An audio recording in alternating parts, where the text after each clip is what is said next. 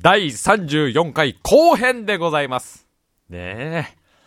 なんでこういうことになっちゃうんでしょうね。なんでまた前編後編とかやってるんでしょうね。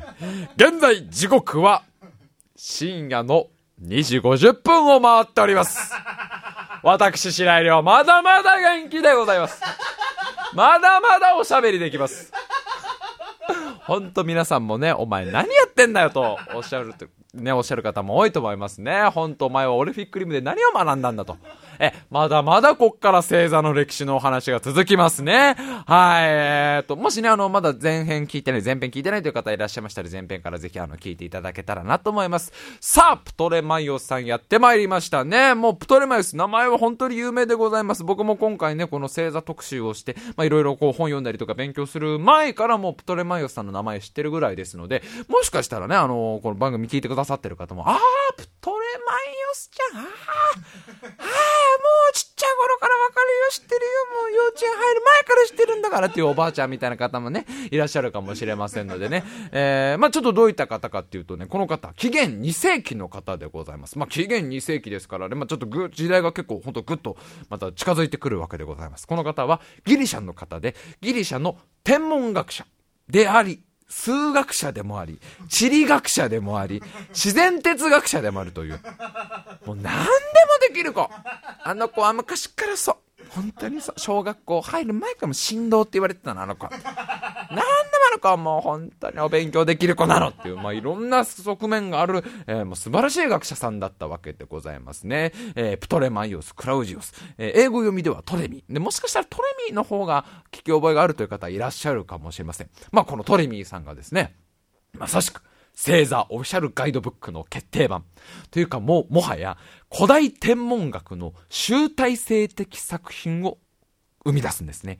まあ、それまでのね、まあ、いろんな方が作ったさ、もう天文学でございます。えー、もうだから、ね、そのギリシャであったりとか、そのもっと前の時代であったりとか、いろんな方が天文学を勉強してね、な星は明るいとかさ、ね、星は綺麗だとか、星はいっぱいあると思うとかさ、みんないろんな勉強したわけでしょ時々流れるぞとかさ、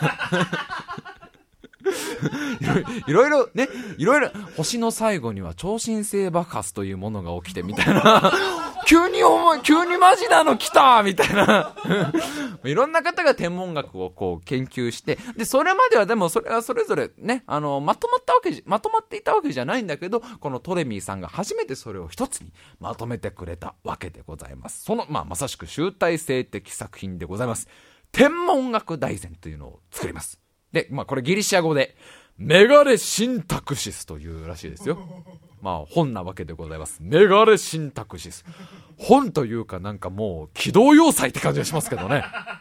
機動要塞メガレシンタクシスが人類を新たなステージに導くのだみたいな、すごい SF 映画のラスボス感がすごくありますけど、メガレシンタクシスというものを執筆されるわけでございます。ちなみにこのメガレシンタクシス、その後にですね、アラビア語に翻訳されまして、で、そのアラビア語に翻訳されたものがまたギリシャにこう逆輸入されて、で、それがなんかすごく有名になったそうなんですね。で、アラビア語に翻訳されたものの名前が、アルマゲスト。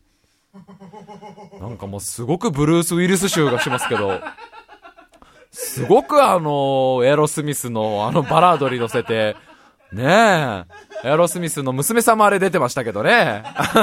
リブ・タイラーでやってたから、名前ね。あと、ベン・アフレックなんかも出てましたけどね。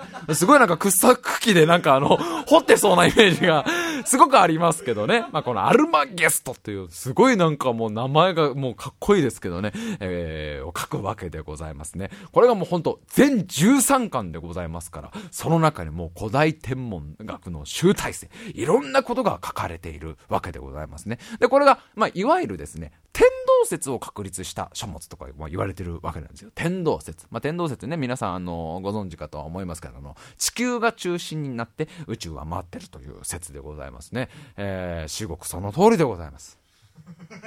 全くその通りでございます。え、地球が中心でございますよ。地球が中心になって、で、その周りを宇宙というものがぐるぐる回っていって、で、その周りをなんかゼリー状のこの、袋みたいなものが覆っていて、で、その周りを屈強のムキムキのおじさんたちが4人でぐるぐるそれをさらに回していて、そのおじさんたちの住んでいる部屋のその周りにさらに大きい像がそれを支えていてみたいな。前なんだそれどこの哲学だみたいな。今、トレミーもすごくね、お前俺の、それ違うぞ俺の天天動説じゃねえぞみたいな。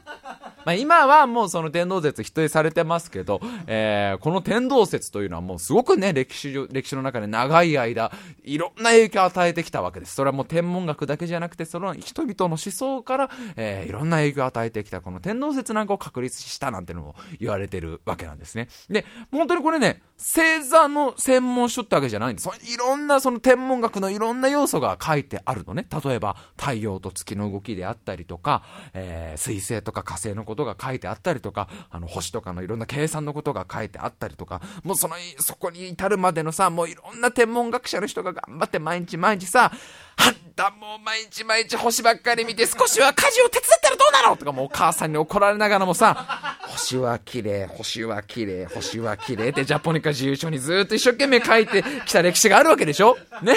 星は時々流れるけど、あんまりそれ見つけられないとかを一生懸命書いたやつの、いろんなそのみんなが頑張って勉強したものの集大成になったわけでございますね。さあもうこのアルマゲスト、まあそれだけもう歴史的にね、まあ、とても重要な書物ですよ。本当、天文学の中ではとても重要な書物なんですね。残念ながらこのアルマゲスト、現在ですね、アマゾンで買えるんですね。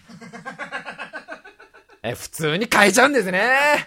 これがなんか失われし幻の書物とかあったらまたかっこよかったんですけどね。えー、伝説の天文学大全、アルマゲストとかだったらなんかすごいかっこよかったんですけど、普通にアマゾンでこれマジ売ってますよ。これ普通アマゾンで皆さん検索してごらんなさい。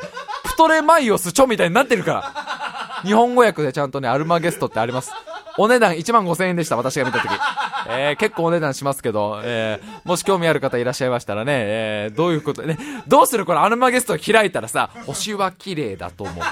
けど見るときによって綺麗さが違うぞ。でもそれはきっと僕の心次第なんだな。あ、おい、結構普通の感想文やんか、みたいな。いや、そんなことございません。もう当時のいろんな天文学者の方々の努力の結晶でございます。アルマゲストっていうのを書かれたわけなんでございますね。そんで、このトレミー先生、このアルマゲストの中で、えー、星座メンバーですね。星座のメンバーたちを再度オーディションし直して、選定し直してくれてるわけなんでございますね。まあそれまでもういろんな人がさ、ね、もう46だったりとか49だったりとかいろいろこうこう変わっちゃったりとかさ、まだちょっと流動的だったその星座のメンバーの数とかね、いろんな星座のメンバーたちをトレミーさんがビシッと決めてくれるわけなんですね。その数、なんと48個。この因縁深いこの数字。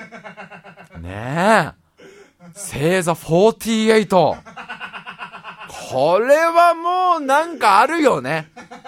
ええー、なんかもう、これトレミーさんも言ってた。うん。なんかとても日本にすごくこう近いものを感じるって。え、まさしくもう星座界の秋元先生だったわけでございますよ。えで、これはトレミーの48星座と呼ばれまして、基本的にはこれ全部現代に残ってます。基本的にはって言ったのは、実は一個だけアルゴザっていう星座がこのトレミーの48星座には入ってるんだけど、このアルゴザはでかすぎたんだって。ものすごく大きい星座なんだと。で、あんまりにも大きすぎるから、ちょっとやっぱ浮いちゃうというかね。私アルゴ。私ある子、パンプキンパイ大好きみたいな。ドズン、ドズン、ドズン、ドズンみたいな。差し入れなパンプキンパイを一人でもりもり食べちゃう。ね？一人でもりもり食っちゃうような感じだから。ちょっとやっぱ大きすぎて、その後4つの星座に分割されてるから、あのー、ちょっとま厳密には全部とは言えないんじゃないかって言った。でもこれもね、またね、人によってはね、いや、あの、その、アルゴザはアルゴザで、実はちゃんと、あの、残ってる、みたいな。その考え方はちゃんと残してるはずだから、全部ちゃんと残ってるんです。これはちょっとまたね、現代でもね、ちょっと見解分かれてるんで、なかなか難しいところなんですけど、基本的にはもうこのトレミーの48星座全部残ってると思っていただいても大丈夫でございますね。えー、まあ、アルゴ座もね、ちょっと他の星座に、まあ、分かれてるんですけど、基本その星とかはやっぱトレミーさんがこう選んだものだったりするわけでございますから、まあ、そんだけまあ、すごいトレミーの48星座っていうものをビシッと残す。でね、まあ、ドレミーの48星座。別にすごいのは、現代に残ってるからっていうだけじゃないんですもうす、すごい、この当時としてはもうすごい、すごい星座のリストだったんですね。何がすごかったっていうと、それまでまあいろんな学者さんによってね、ちょっとずつこう星座の数が違ったりとか、扱ってる星座が違ったりするんだけど、もうトレミーさんがビシッと言ってくれたわけです。ちゃんとアルマゲストでドンとこう。もうこれはもう私がもう、3週間にわたるオーディションの中でもういろんな部分見たからと。もう歌と踊りだけじゃなくて、その子の人間性も見たし、共同生活をさせてね、協調性とかを見たりとかね、その作文を書かせたりとかね、もうもう過去とかもいろいろ調べて、ちゃんともうぴったりも完璧な子をね、調べたりとかってピシッとこう決めてくれたから、ヨーロッパとアラビアではもう統一されるんだと。もうトレミーの48星座だよねと。星座といえばトレミーの48星座だよねとこう、まず統一されたというのがまずすごいのと、さらにすごいのは、このトレミーの48星座、もうこのトレミーさんがね、まあ紀元2世紀の頃、まあ作ったものなんだけど、こっから約1500年間、増えることも減ることもなかった。ずーっと使われ続けた。千何百、1500年近くもずーっと他はもうメンバー変動ないわけ。別に脱退もないし、新メンバー加入もないわけ。それまですごいね、流動的だったんだけども、トレミー48星座、星座48は、誰一人欠けることなく、誰一人足すことなく、一緒に頑張っていくのつって。で、いろんな公演を成功させていくわけですよ。ね。いろんなあの、ガラミス帝国ね、訪問公演とかね、ジェダイとシスの和睦公演とかね、ね、銀河鉄道ツアーとか、いろ、いろ、いろんな、いろんな、要は、イベント成功させていくわけでございますよね。そうなんです。トレミーさんのこの、だから48世だったらもうずっと変わんなかったわけですよ。これなかなかすごいね。それまでもうほんと100年単位とかもっと細かい単位でさ、変わったりとかさ、今だってなかなかさ、1500年間何も変わらないなんて、諸行無常のこの世の中で。1500年間変わらないものって唯一笠原くんの生活水準ぐらいですから。笠原さん1500年間経っても、あなたの家には別にガスも水道も通りません。これはもう私が予言しときます。えー、もう、もうそれもだって笠原さんその通す気がありませんからね。ところが、このトルミーの48星座確定から1500年。1500年経ったって現代じゃないじゃん。そうなんですよね。現代の星座しかも88ですから、こっからどっかで変わんなきゃいけない。そうなんです。この1500年後ぐらいに、まあ、ちょっと約約1500年後に時代はどんどん変わっていくんですね。大きく変わるんです。もうずっとメンバー交代とかさ、新規オーディションとかなかったんだけど、こっからですね、どんどんメンバーが増えていくんです。1500もう本当にこの辺りからですね、えー、だからまあ15世紀とか16世紀17世紀その辺りかな？その辺りですごいスピードで星座たちが増えていくんですね。これがなぜかというとねそれだけなんかもうねいい子たちがいたからかって。結構ね実はそうなんですよ。これはあながち間違いじゃなくて。一つは観測技術とか観測機器がすごく発展したんだよね。この頃になると。あのー、それまではみんなねあの望遠鏡といってもこの手で輪っかを作ってでそれをこの目にこうつけて気持ち気持ち望遠鏡みたいな。気持ち望遠鏡ってねあのなんかこうねなんかそんなねなんかこう普通に見るよりはなんか見えそうみたいな。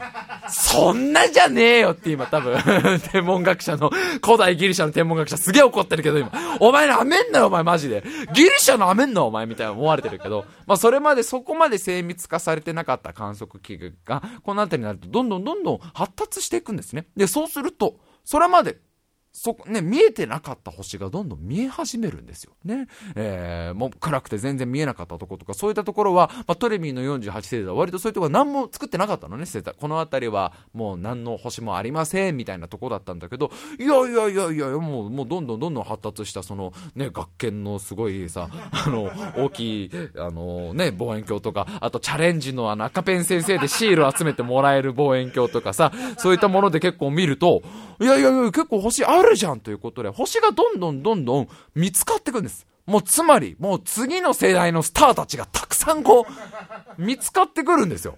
ね。で、そうするとやっぱりもうスカウトさんたちもね、もうどんどんどんどんもうやっぱ、ほら、眼力が上がってるから、そんなに目立たない、ね、そんなに目立つ星じゃなくても、ちゃんとその望遠鏡で見つけたら、どんどんどんどんそれをね、やっぱ採用していく。ね、メンバーとしてどんどんどんどん加入させていくわけですよ。ね。まあ、一見花がなさそうに見えても、この子は磨けば絶対光る。今は6等星ぐらいだけど、ちょっと僕が磨けば2等星ぐらいまではいけるだろうなっていうことで、笠原さん首を振らないでください。わからないでしょ、そんなの。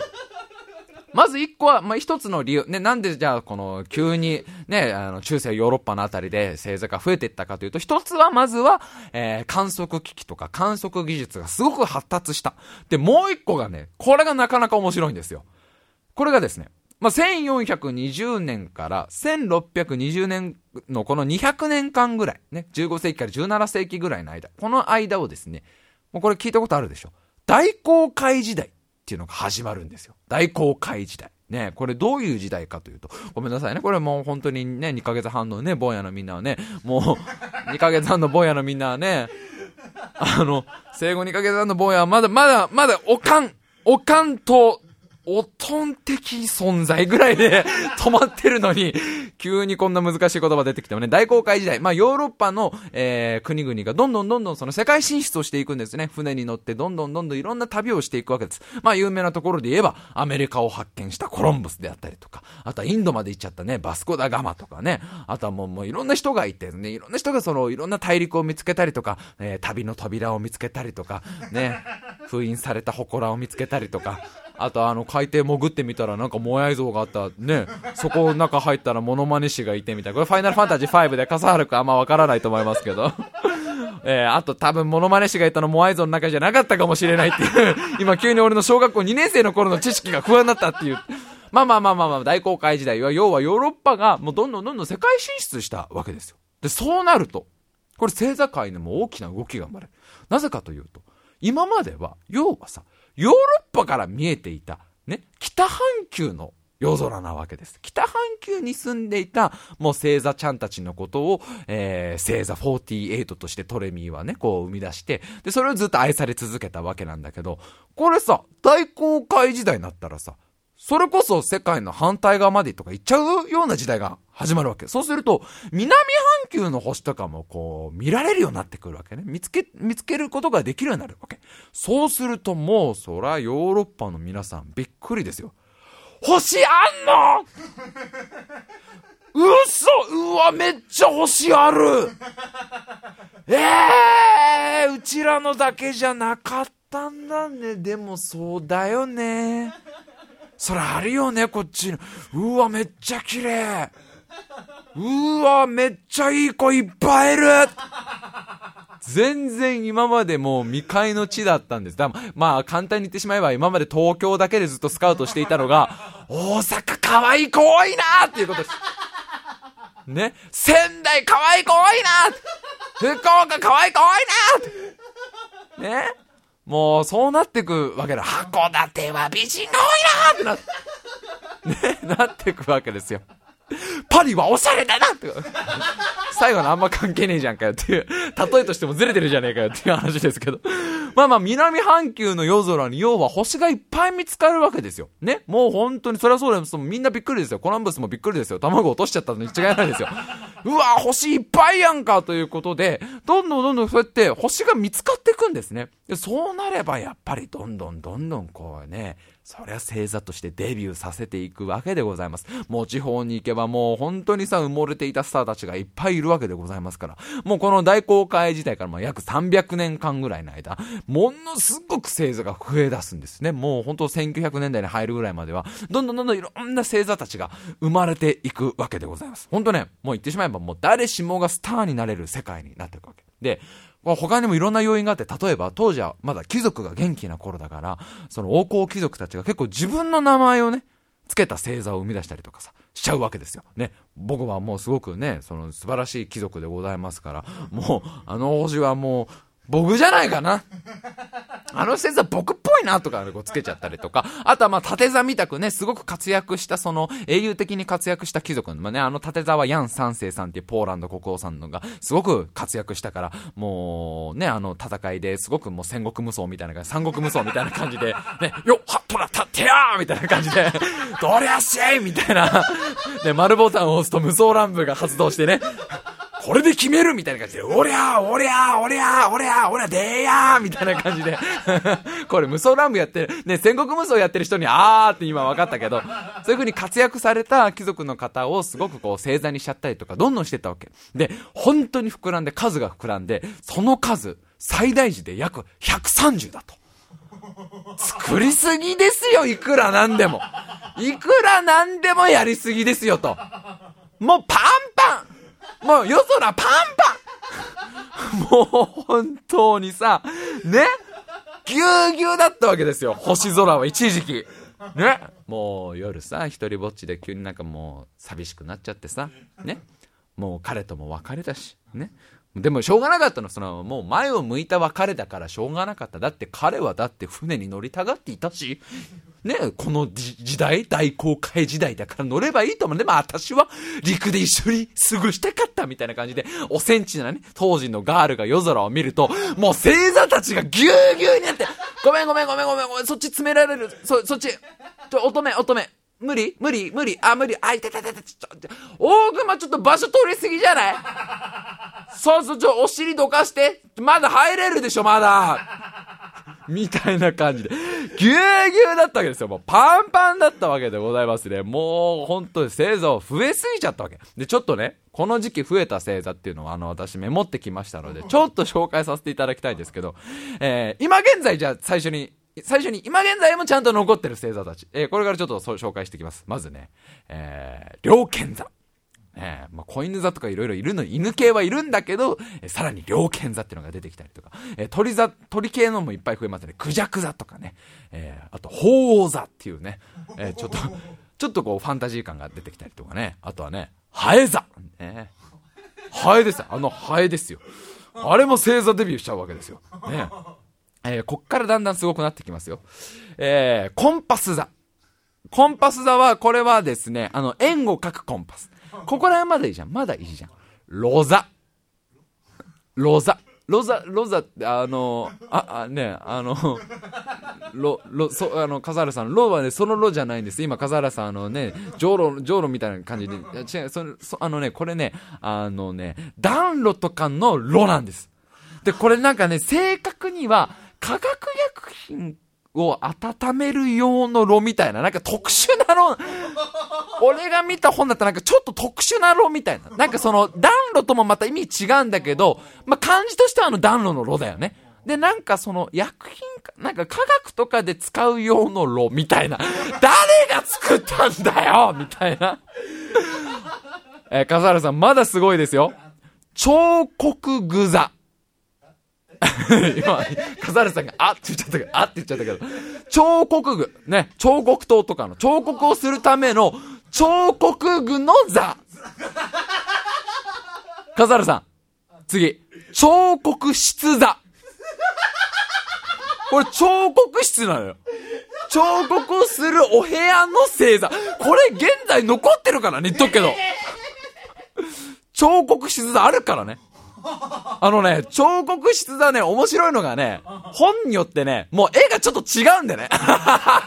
それしょうがないけどさ、その、星は一緒なんだけど、それはさ、各出版社の人も悩むでしょ。彫刻室ってなんだよそれ、部屋座じゃダメなのかよ彫刻室だ、暑いでしょ。もうこんな風にね、もうちょっとキレッキレな、キレッキレの星座が、あと髪の毛座が復活します。髪の毛座の復活ってのは、これちょっとさっき言い忘れてたんですけど、髪の毛座っていうのは、ヒッパルコスさんがね、あの、最初に入れたっていう説があるらしいんですね。ヒッパルコスさんっていうのが、まあ、大々的にちゃんと取り扱ってくれたんだけど、あのー、実はね、トレミーさんね、あの、髪の毛座解雇してるんだよね。ええ、そうなんです。実はあの、トレミーの48星座の時に、えー、髪の毛座は、ちょっと君あの、ないかなっていう。笠原さんが一番欲しい髪の毛座ね、なんとトレビーさんが、ね、一度首で、笠原君飲んでたよって顔してますけど、この髪の毛座が復活したりとか、まあ、いろんな星座がどんどんどんどん増えていく。彫刻質座熱いでしょう。さあ、それで、まあ、残ってない星座もあるんですね。残ってなく、えー、これがですね、これなんで残れなかったのっていうのが、まず、小ガニ座。いいじゃん、別に。え、少なくとも彫刻室座よりはさ、あとね、えー、ケルベルス座。ケルベルス座。ね、えー、これ正式がケルベルスらしい。あの、ケルベロスじゃなくて、ケルベルス座。で、これがですね、ちょっとただ、ただのケルベルスじゃなくて、なぜか頭が、ね、ケルベルスってさ、あの、顔が、あの、頭が3つのワンちゃんじゃん。じゃなくて、この星座の場合は頭が犬じゃなくて蛇っていうね。いまいちよくわからない。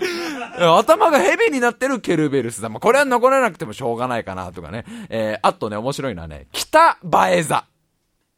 え、これは、ハエ座の、えー、北版みたいな。もうだから北にいるかいなかったかが運命の分かれ道だったわけですね。北バイザーはその後解雇されちゃってますね。あとミミズ座とかね。ちょまあ、ちょっとミミズ座もね、ちょっとあんまり支持されなかったのかなって。まあちょっと残ってないのもいるんだけど、あのね、なぜ残らなかったっていう星座もあるんです。なぜお前はいないんだっていう星座。いきますよ、笠原さん。印刷室座。なぜお前はいない彫刻室座は残ってて、なんで印刷室座は消えたんだよもうその差は何なんだよもう人類最大のミステリーだよもうなんで印刷室、印刷室はいらないと。印刷室だってもう今の時代もう一家に一台プリンターがある時代だもの。一家に一台プリンターがある時代だから、わざわざ印刷室なんていらないのよまさかの印刷室で解雇ですよ。まさかですよ。そしてまさかの残ってない星座。もう一個いいですか？猫座。残ってないんですよね。なんでにゃんこいないんだよ。な、おかしいだ。おかしいでしょ。彫刻座とか、彫刻座とか、彫刻室とかの子って、なににゃんにゃんいないの。あんな可愛い生き物が、えとも残れなかったのに、なんで、えとも入れなかったのにな、星座界でもね、にゃんちゃんいないんです。山猫座みたいのはいるみたいなんだけど、ちゃ、あの、本当にゃんちゃんだよね。もう猫座は、ね、あの、蚕になってるんですね。これも不思議だよね。まあ、とにかくこうやってね、もう本当に、一時期はだってさ、彫刻室だと印刷室座があったんだからね。ねえ、あ、今オリオンさんどちらいられます？みたいな。今印刷室だと思いますよ。みたいなさ、部屋ができてったってのは相当面白いですけど。まあ、どんどんどんどん、とにかく山ほど星座が作られていくんですね。もうほんと誰、もはや誰でも何でも星座になれる時代がやってきます。もうほんとね、この時代、もし今この時代やってきたら、ほんと今人気あるのみんな星座になれるからね。もう、フラッシーとか星座になれるでしょ。キャリーパミパミとかワールドツアーやっちゃったからなれるでしょ。あと、最近だと、半沢直樹とかもね、星座な、半沢直樹なのか、堺雅人なのか微妙だけどね。そこ、堺雅人座じゃねえのっていう 大丈夫、あの、細かい星たちがちゃんと連なって倍返しだっていう夜空にちゃんと繋げていくと倍返しだってなってるから、それは半沢直樹座だったりとか。ねえ、リヴァイ兵長座とかなるよ。リヴァイ兵長があの、切りかかる時のあのね、くるくるくるくる回ってる姿に見えるから、リヴァイ兵長座になったりとかね。あとも最近人気だったらね、LINE とかも星座になってるでしょ。ライン座ってね、ライン座見ると既読になるんだけどね。横に既読ってつくんだけどね。まあもう今なんだってできますよね。もうプレイステーション4だって星座になるだろうしね。Wii U だって星座になるだろうしね。もうもはやこんだけ星座が乱立してたらもうあれゲームギアだって星座になれたよね。まあ、あんまり星座にはなれなかったかもしれないけど。ワンダースワンだって星座にはなれなかったから。ネオジオポケットの名前は出さないであげる。あれはあれでちゃんと需要はあったの。あれはあれでいいゲームちゃんと出してたから。それはもう触れないで。ゲームボーイブロスのことあんまり触れないであげて。なぜなら俺持ってたからゲームボーイブロス。ただ色が違うだけのゲームボーイ。バーチャルボーイはむしろなれる。バーチャルボーイはむしろなれる。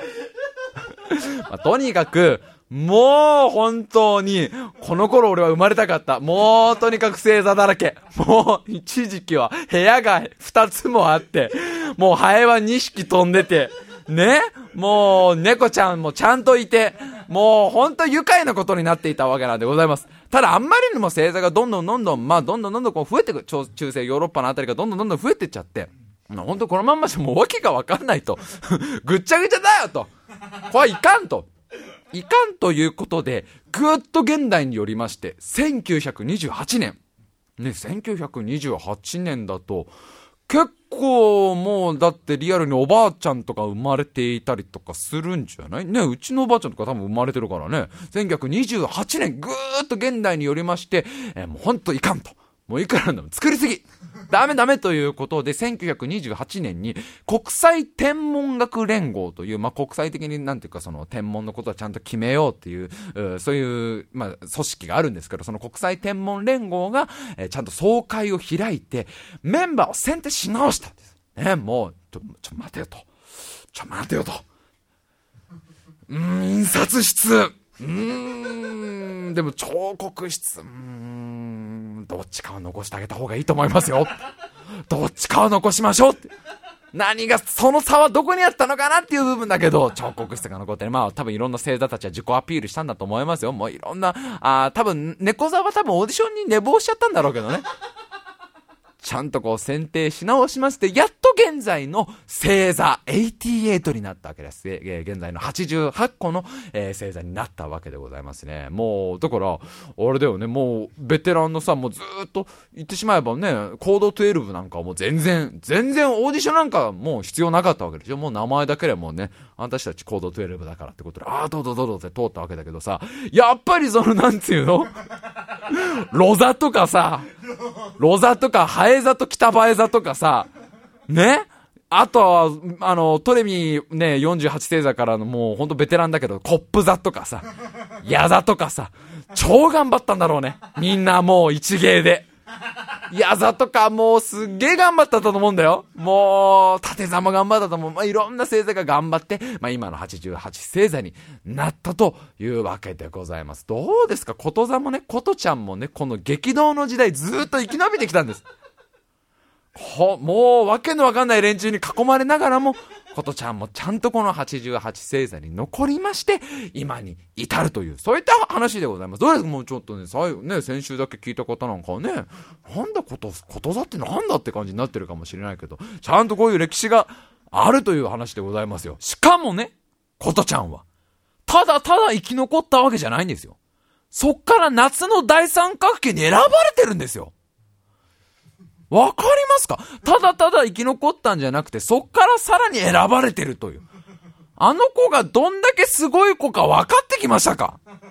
ね？もう多分このね、式ごとにいろんな星座ユニットを組むって、これ多分やったのはあの、あの人でしょ？あの、大いなる宇宙の石本康先生だと思うんですけど、まあ、多分大いなる宇宙の石本康先生が、多分ある日あの、星座88のメンバーをみんな呼んだんでしょ自分の部屋にね。あの、だ多分その日は夜空あの、星座なかったと思う。その日はパッと星空が消えた日が一回あったと思うんだけど、ね、で、そのみんなさ、88人の星座たちを呼んでさ、君たちのおかげで、星座88は今や世界レベルで大人気だ。そこで、さらなる飛躍のために、君たち、星座88の中から、光るものを持っている者たち。なんかすごいあの、大きめの星とかを持っている子たちを組ませて、ユニットを作ろうと思う。式ごとのユニット。名付けて、シーズンオブスターズプロジェクトだっていうことを多分始めたんでしょ？もう、アイドルグループ定番のね、グループ内ユニットでございますよ。もう季節ごとにいろんな星座のユニットを作ってったわけでしょこの大いなる宇宙地元康先生が。ね。あのー、おそらく古田新太さんが演じられてると。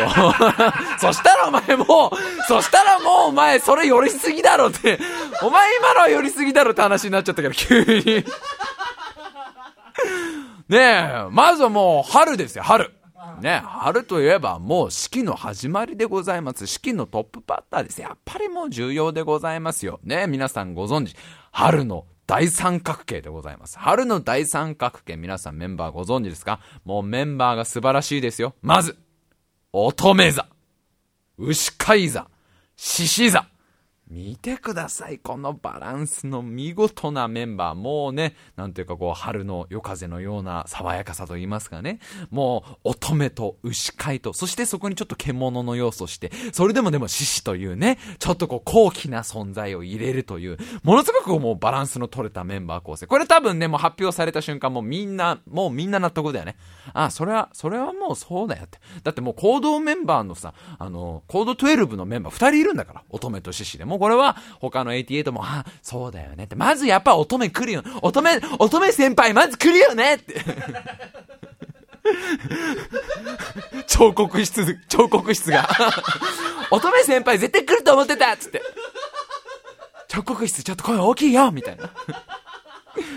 続いて、冬の大三角形。ね、もう冬、冬っていうのは空気が澄んでいますから。ね、夜空の空気すごく澄んでるから、あのやっぱ一番星空が綺麗に見える時期なんですよね。で、やっぱり冬ってのはさ、ロマンチックなイベントが多いじゃないクリスマスであったりとかさ、まあその、年越しのね、大晦日であったり、な、なんかっていうとこの人間たちにとってもイベントの多い時期でございますから、やっぱりそれはもう星たちにとっても星座たちにとっても、やっぱロマンチックなイベントで星座ってのはやっぱね、出番でございますからね、もう大、大事な時期でございます。これ素晴らしいです。冬の大三角形のメンバー、これが、大犬座、子犬座、ざわざわざわざわざって多分これ、え、ね、88のメンバー。え、犬、犬つながり犬つながり確かにワンちゃんは人気者。しかも、お、大きい犬とそのちっちゃい犬を出すことによって、こだからこれあれでしょシベリアンハスキーとパグでしょ多分これ。だ、だいぶタイプの違うワンちゃんを出すことによって、パグなんだあれだけど。シベリア、ね、シベリアンハスキーとパ、ね、パグを出すことによって、こう、幅広い、幅広いワンちゃん好きを、こう、フォローするわけじゃん。けどさ、大犬座、小犬座と来たらさ、あとは、もう最後は、猟犬座がいるじゃない。新メンバーのあの猟犬座、後から増えてた猟犬座。ここで猟犬座、まあだからダックスフンドとかね。ダック、スフンドもね、もともとそういう歴史あったはずだが、あ、コーギーとかね。コーギーとかね。ああ、あ、コーギーなんていいじゃない、可愛いじゃないね。ちょっとまた違う、こうね、一匹入れるなら思ってざわざわざわざわしてる中でね、こういう石本先生が発表したのが、最後の一人、冬の大三角形。オリオン座だざわざわざわざ。ここでオリオン、ここでオリ、ここで巨人？みたいな。ここで神話、ここで神話は予想しなかったでも、やっぱり、バランス取れてる。ね、もうポセイドの息子オリオンでございますからね。やっぱりな、なんだろう、こう厳しい冬を乗り越えるに力強いメンバーってのはやっぱさ、ふさわしいじゃないですか。こういうさ、大犬と子犬とオリオン。ね、冬の力強さみたいのがすごく出てて、まあ、とってもかっこいい冬の大三角形になったわけでございます。そして続いてですよ。秋のユニット。秋って皆さん知ってました？これね、僕実は言います今回調べるまで本当ごめんなさい。知らなかったんですね。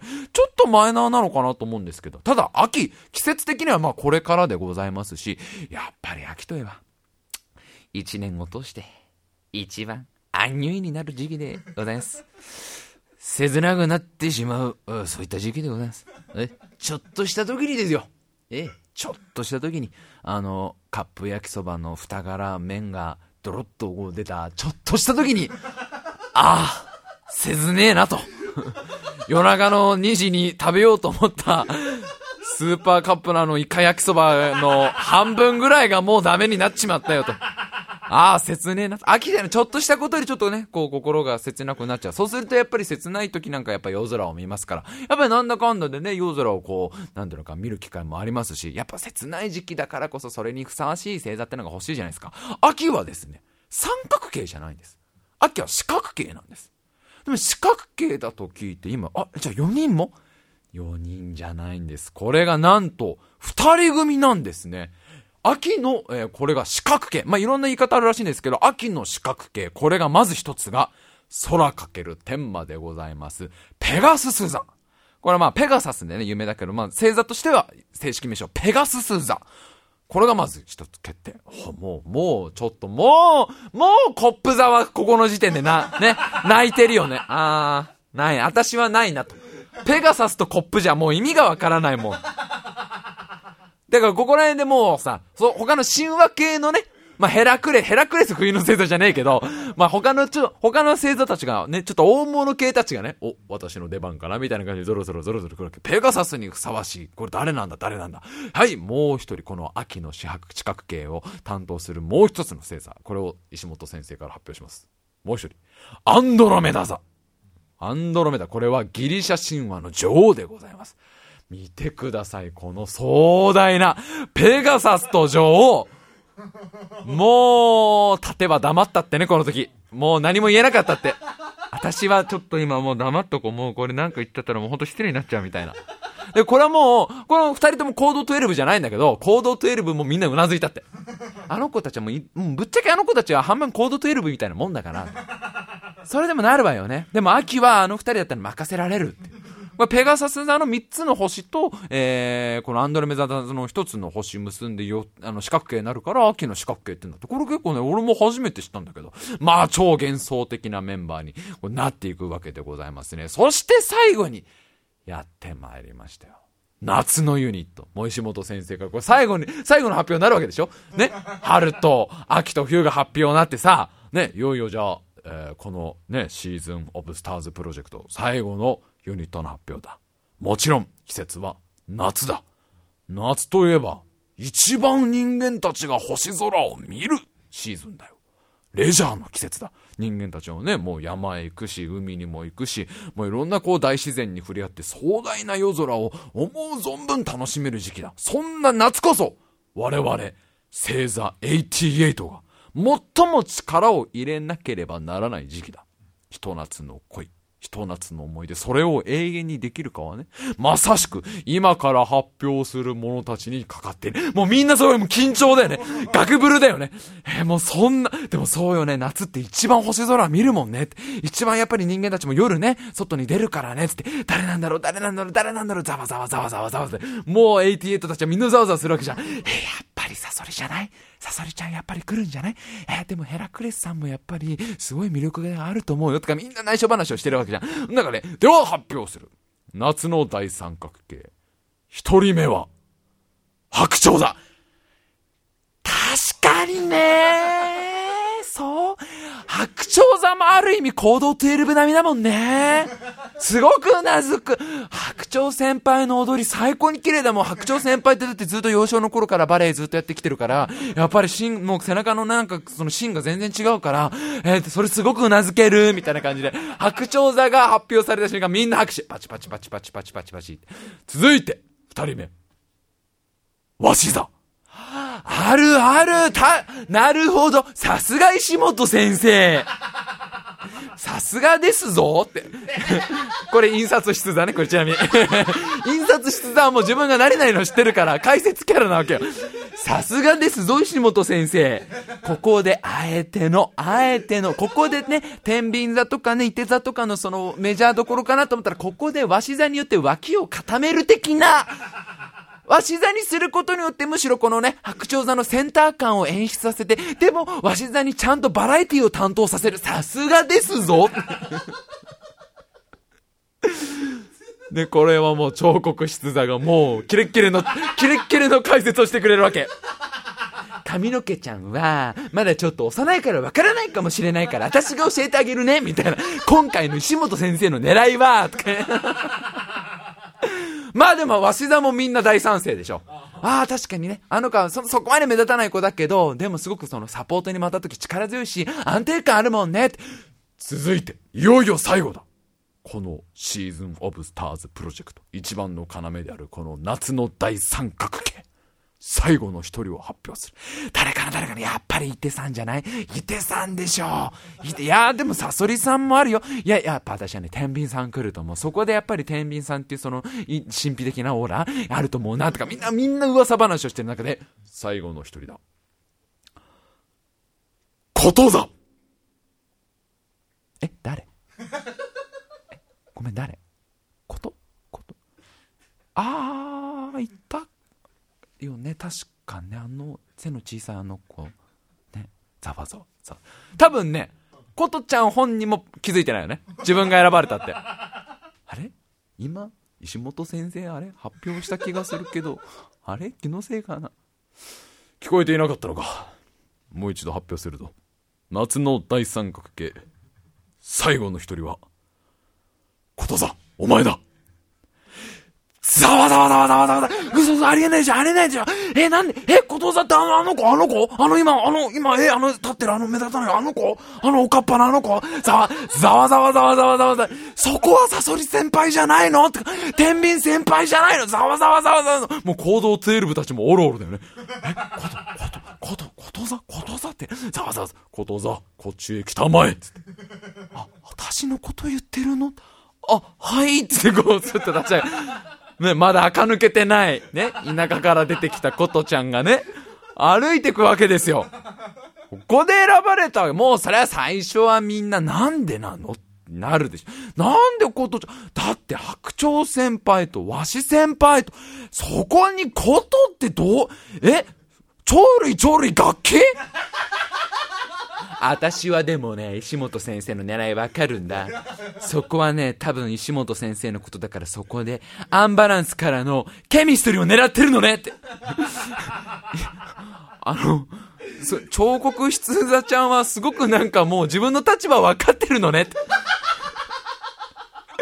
まあそうなんですよね。ことざが選ばれるわけでございますよ。まあでもその日からですよ、もう厳しいレッスンが始まるわけですよ。ね、やっぱりね、周りからもすごい嫌がらせを受けるわけですよ。でも、そんな中でもね、ことちゃんのことを誰よりもかばってくれたのがね、クジャク座でございますよ。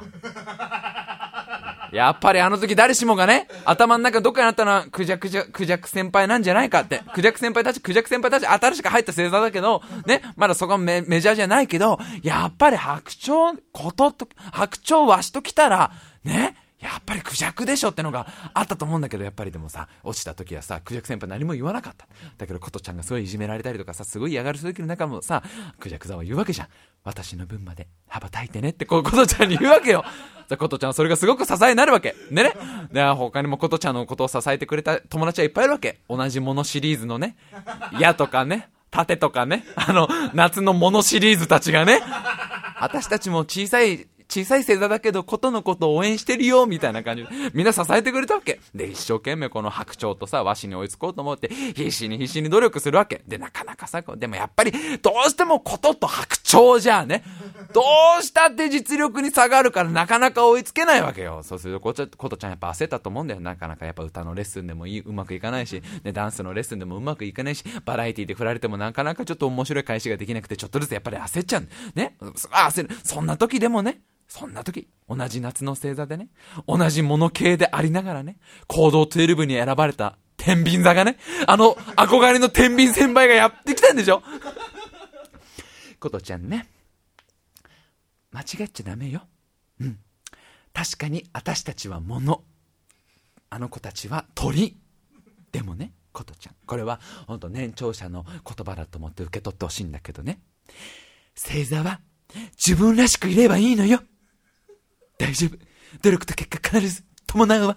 多分このもう、大先輩だ。天秤先輩があた、あた、あたしみてえな、あたしみてえなもんに 話しかけてくれたっていう、もう、いろんな人の支えがあったわけですよ。で、もうついに迎えた初めてのミュージックステーションですよ。もう、白鳥とわしはタモさんと楽しそうなトークをしてる中ね、ことちゃんは早めのスタンバイですから、ね、スタジオミュージシャンの人にこうセットしてもらってね、で、いざこうね、もうね、恋のトライアングルが始まったらね、あ、これ、これあの、ね、デビューシングルのカップリングの曲ですよ。恋のトライアングルが始まったら、こう、A 面はなんかすごいドロドロした歌だったよね。夏の三角形ほど、夏の三角関係ほどドロドロネチョネチョしたものはないし、何かもうすべてが鬱陶しいが、A 面シングルだから。それの B 面が、恋のトライアングルだから。ね。恋のトライアングル、ね内角足すと180度、みたいな。ひどいわ、今の歌詞。そう、まあ、声のトライアングルを歌うわけ。で、白鳥座をソプラノでさ、歌い上げてさ、で、そこを鷲座がさ、もうラップで、間間をラップを決めていくわけ。で、こと座はさ、あの、その時来てくれたヘラクレスがこう弾いてくれるわけ。ヘラクレスがポロンポロン、ポロンポロン弾いてくれるわけ。ね。もうこと座はそ、そこでやっぱり気づくんだよね。そこまでずっと焦ってきたわけじゃない。白鳥とかさ、わしを目指して頑張って、なんとか追いつかなきゃって頑張ってきたんだけど、やっぱりミュージックステーションが良かったんだろうね。ことちゃん気づくんだよ。私はどんなに頑張っても楽器。羽ばたくこともできないし、歌うこともできない。でも、奏でることができる。二人の歌を二人の歌を一番後ろからサポートすることができる。このあたりからやっぱりどんどんことちゃんはさ、アイデンティティを確立。このあたりってどのあたりって今みんなの中で、お前さっきまでマジ歴史喋ってたくせにさ、急に俺らの知らねえ。俺らの知らねえ。どの本にも書いてねえ。夏の三角形歴史、急にお前当たり前のように喋られても、わかんねえからね。わかんないの？あ、あのな、あのミュージックステーションだ、あのミュージックステーション。あの伝説界になった。したらもうミュージックステーションその終わったあたりからやっぱり白鳥もわしもさ、認めてくれるわけじゃん。ことちゃん、この間のミュージックステーション、本当にありがとう。あのね、私たちも本当ごめんね、今までなんか、なかなか距離を置いて付き合ってきちゃって、ほら、やっぱり、私たち二人は鳥で、あなた楽器じゃない。もう共通の話題がなかなかなくてさ、もうどうしようかなと思ってたんだけど、でもこの間のミュージックステーションで気づいたの、やっぱり、三人あっての、夏の大三角形だよね。ほうほう、こうやって3人はまとまったのね。彫刻室だが、影から見守るわけ。ほうほう、どうやらまとまったようね。私の出番はないようね。みたいな感じで、彫刻室さんはいるわけ。俺のアイドル感フリーな もうこの後夏の大三角形いろんなイベントに出演ですよ。もういろんな夏フェスに出たわけです。フジロックフェスティバルも出たし、サマソニも出たし、ライジングサンも出たし、もういろんなフェスティバル出て、もういろんなフェスティバルの夜空ステージですよね。間違っちゃないでしょ、別に。いろんなところあの夜空見てごらん。フジロックとか綺麗だからね、夜空で。出てたでしょ、ちゃんと。もう、で、星座88としてもたくさんのいろんなイベントに参加していったわけですよ。もういろんな星座たちが歌う中ね、ことちゃんはもう分かってる。自分の役目を分かってる。私はこととして、みんなの、みんなのバックミュージックであろう。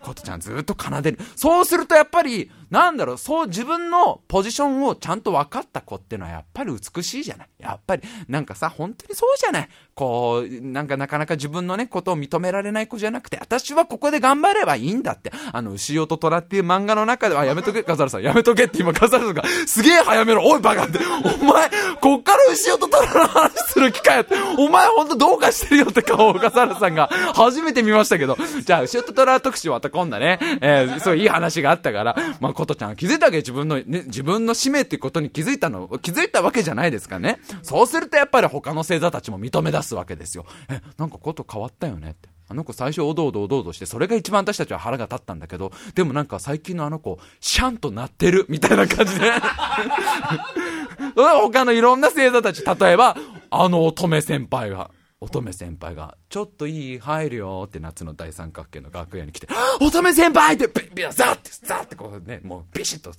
あ、最近、3人とも頑張ってるんだって？コード12の耳にもすごい入ってるよ。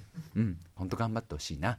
本当あなたたちはね、本当に3人ともね、もう本当努力家だし、まあ、コード12は誰もね、そのメンバー参加してないけど、でも全然、全然本当上目指せると思う。こと聞いてるよいい噂。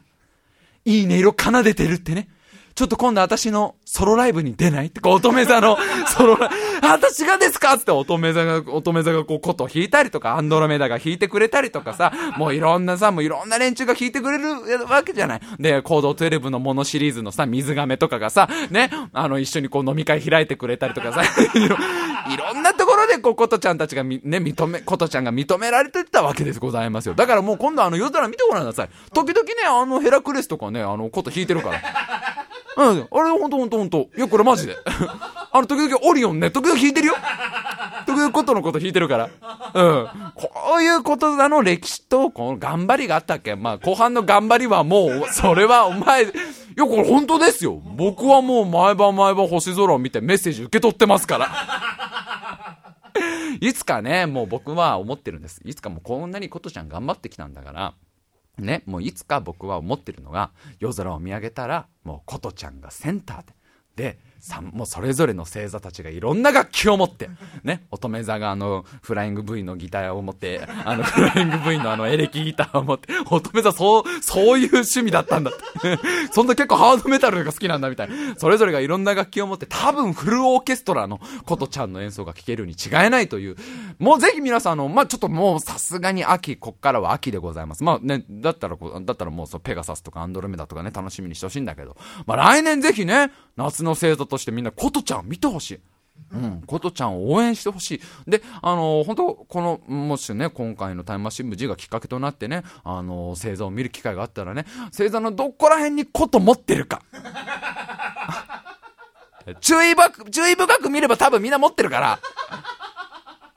えー、見てね、ちょっと注目していただけたらなという、いやー、長かったですね。まあこんな星座特集とかことちゃん特集だったわけでございますけどね。まああの、次からね、あの本当に朝のね、あのなんか連続のドラマはね、もうぜひことをね、主役にした、あの、やつやってもらえばいいかなっていうところでございます。なんかね、あの、この間、すぐこの間ね、終わっちゃった。俺最後ら辺だけ見たんだよな、あまちゃんな。ちょっと最初ら辺から見てないから、あんまりわからなかったんだけど、ぜひ次はあの、バトンタッチとして、ことちゃんを、俺の頭の中だけで もうストーリーすげえどんどんできてるもん。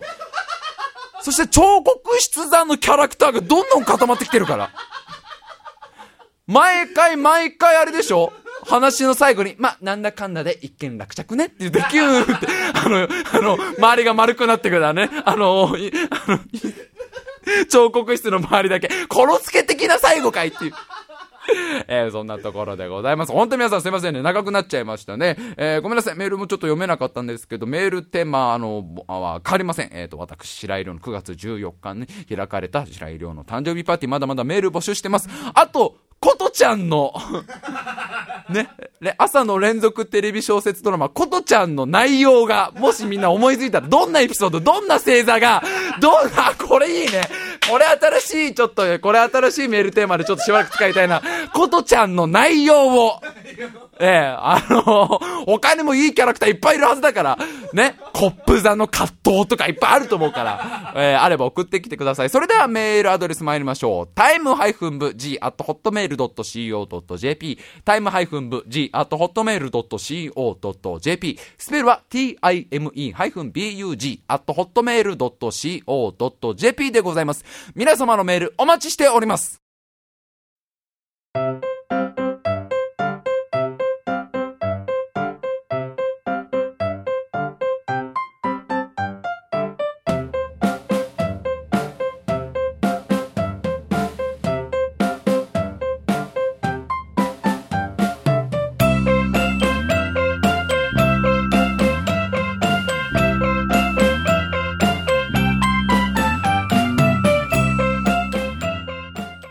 あ、今週も本当に長々と喋ってきたわけでございますけどね。もう今汗だくですよ。なんとかことちゃんの魅力を皆さんにあの伝えられたらなと、えー、思いましてね、まあ、ちょっと頑張ったわけでございますけどね。ただもう皆さんの中にはむむしろ彫刻筆座の方がと僕の誤算なんですけどね。むしろこれ彫刻室座を主人公にした物語がね、スピンオフ作品で出てきちゃいそうなんですけどね。えまずはこと座を主役にした物語を作ってから、その後スピンオフとして彫刻室物語があってね、彫刻筆座物語があってね、その後にあの矢座とかね、縦座とかいろんなもうね、もう本当に。まあでもね、本当星座なんかあれだね、なんかま、ままだちょっと分かってない部分もあったりするんだけど、でも結構ね、学ぶと面白い部分もあったなっていうところでございます。どうでしたか？皆さん、本当にね、大変だったね。長かったね。なんでこうなっちゃうのかね。お前なんでこうなったか分かってねえのそもそも最初の iTunes ストアの下りとかほとんどいらない部分いっぱいあったじゃんっていうはい、反省します。反省しますっていう言葉がもう軽すぎるもんね。